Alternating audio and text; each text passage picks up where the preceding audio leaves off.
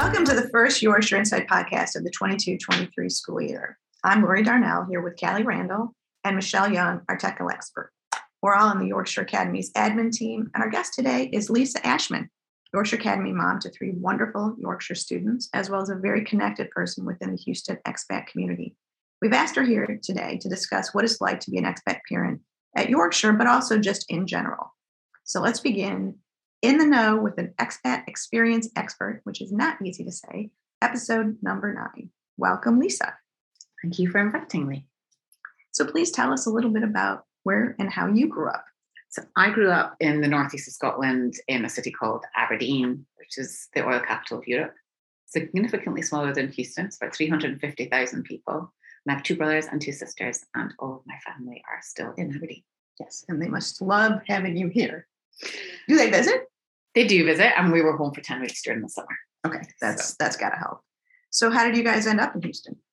My husband works for Chevron and working for an American operator, you know at some point you're always going to end up with a posting in Houston. So he selected a posting here based on what he wanted to do, um, career development and job wise. Okay.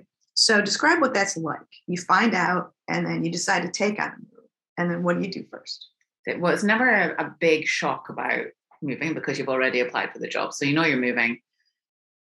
You apply for the job, you find out you got it two weeks to a, a, month later, and then you start the process of getting visas if they're required. So normally that's around a three month process. Okay. It's normally three months from finding out you get the job to moving.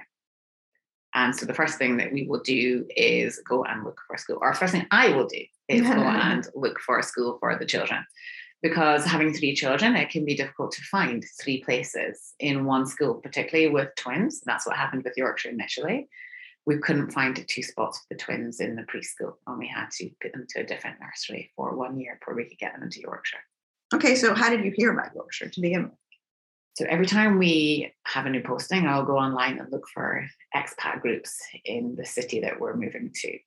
In particular, I'll look for a British expat group because obviously I am British. and I will start asking lots of questions about where should we live, which schools should we consider, what areas are nice to live in. And you get a huge amount of feedback from these communities. People are really willing to help you and give you what their experience has been of living in that city.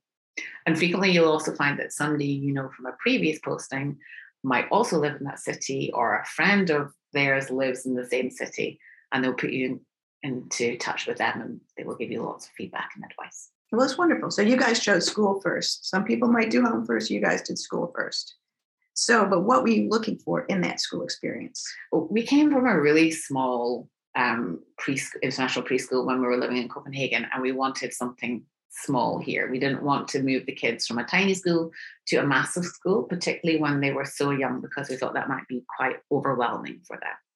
So we're looking for a nice small school with a family feel, and having a British curriculum obviously helped. Well, there you go. What a good choice you made, too. Okay, so once you found the home and the school, then what?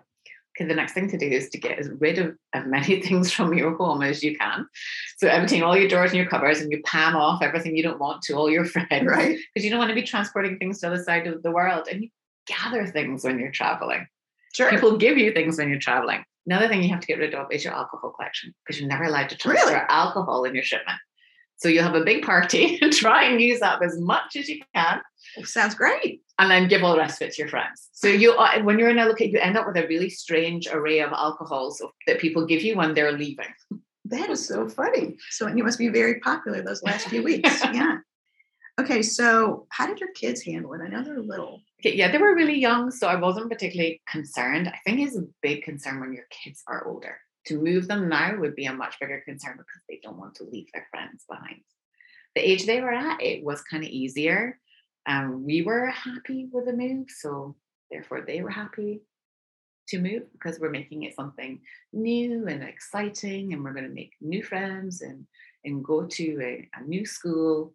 And we enjoy traveling to different places and living in different countries. I think it's very enriching for the children's development to be able to have all these new experiences. Of course. So, where were your other postings? My first posting was to Bangkok for five years. So, all the children were born in Bangkok. And then we went to Copenhagen for two years, and this is our fifth year in Houston. And it's, it's hard to, it's hard to leave a posting. I to be honest, I didn't really want to leave Copenhagen. We'd only been there for two years. A great set of friends. It's a beautiful city. Yeah. Absolutely loved it. But career-wise, it made sense um, to move on. And one of the hardest things is definitely leaving behind your expat family. Uh, you don't obviously you don't have your family nearby to help Right. with your children when emergencies come up. So your friends become your family, and they're very hard to leave behind. And you are you good about keeping up with those? Is that typical? You, there's a few people, but sometimes you'll fall out of touch with people because life moves on. Yeah. You can only maintain contact with so many. But those friendships can be really intense because they develop so quickly and you're so reliant upon one another. Right. And I feel like if you ever catch up with those people again, it's like you saw them yesterday. And we have done that. We've caught up with expat families back in the UK that we knew from Bangkok, and it's it's lovely. That's wonderful. And we love like when the Yorkshire families visit on vacation, they go visit someone that's moved overseas. We love that. So your kids handle the move pretty well. How do you handle it? I think um, you just get in a zone of I need to organize this, that, and the next thing. You write a list and you just tick tick them off as, as you go through it. And the more you do it, the easier it gets. Every posting is you, you just tuned into you know. You know the first time we ever moved, I didn't join any expat Facebook groups or anything like that. But as soon as you have children and you realize this is how it works, you get straight online, look for Brits or expats in the city you're moving to, and ask a lot of ask for a lot of information about schools, homes.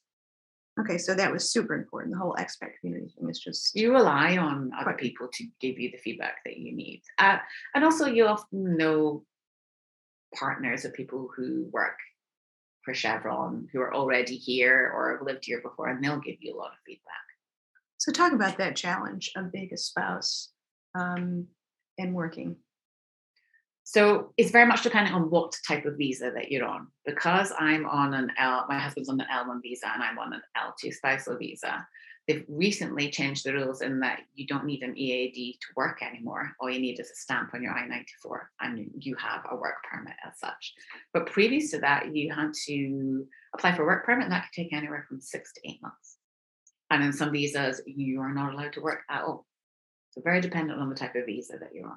Okay, and I should have said for those folks that want to work outside the home because I know and I see um, these expat moms how how hard it is sometimes and how much there is to organize and all. So, um, so what do you think the best decisions other than obviously the school choice? Well, um, school you made. definitely was. School Mhm. definitely was our best decision. Um, happy with all the decisions that we made. We, we like where we live. We have bought a house in a slightly different area of Houston, which is very close to some friends. Um, I wouldn't change anything Well, that's that wonderful. done. I'm happy with life here and the way things are set up. And Well, that's great because I was going to say, you know, um, anything differently, but man, it's terrific. So, can you think of any other resources or anything else you'd like to share? say that the face, Facebook expat groups are definitely the best resource for anyone who is moving to a new location. Um, obviously, I always look up the British expats because I am British, but Mhm. you'll find American expats in Scotland, American expats in Aberdeen, wherever you are in the world, you will find your nationality has an expat Facebook group, and you will get so much information from them. People are really, really willing to share their experiences um, with you. Uh, there is, for anyone who's thinking about taking on a posting and doesn't know anyone overseas, there's a Facebook group called Two Fat Expats. That's really useful as well. If you go on there, use the search function or ask questions, you'll get so much information and people will put you in touch with someone that they know that lives in that country that can help you out with making decisions about schooling and, and homes, etc. And do the company still help with that? I know they used to. Yeah, the company, you're given a relocation agent, but their job is to get your social security number, um, to take you to look at homes that you might want to rent, kind of the the paperwork side of things, but the expat groups will help you with the social side of things. Sure. Yeah. So, anything else that you'd like to share? I mean, we covered some great stuff. No, I'd say to anyone out who's thinking of taking an expat posting that we have really enjoyed the postings that we had. It's brought a lot of great experiences to our lives, great opportunities to travel. I, I think that it's built resilience in the children and will continue to do so um, as they move through their lives. Um, go for it if you're thinking of it. All right. Well, all good advice. So thank you so much, Lisa, for doing this, and to Callie and to Michelle for handling the technical aspect. And thanks to our listeners. So stay tuned for our next Yorkshire Insight podcast. For more information about Yorkshire Academy, please visit yorkshireacademy.com or our Yorkshire Facebook or Instagram um, pages. So, again, thanks so much.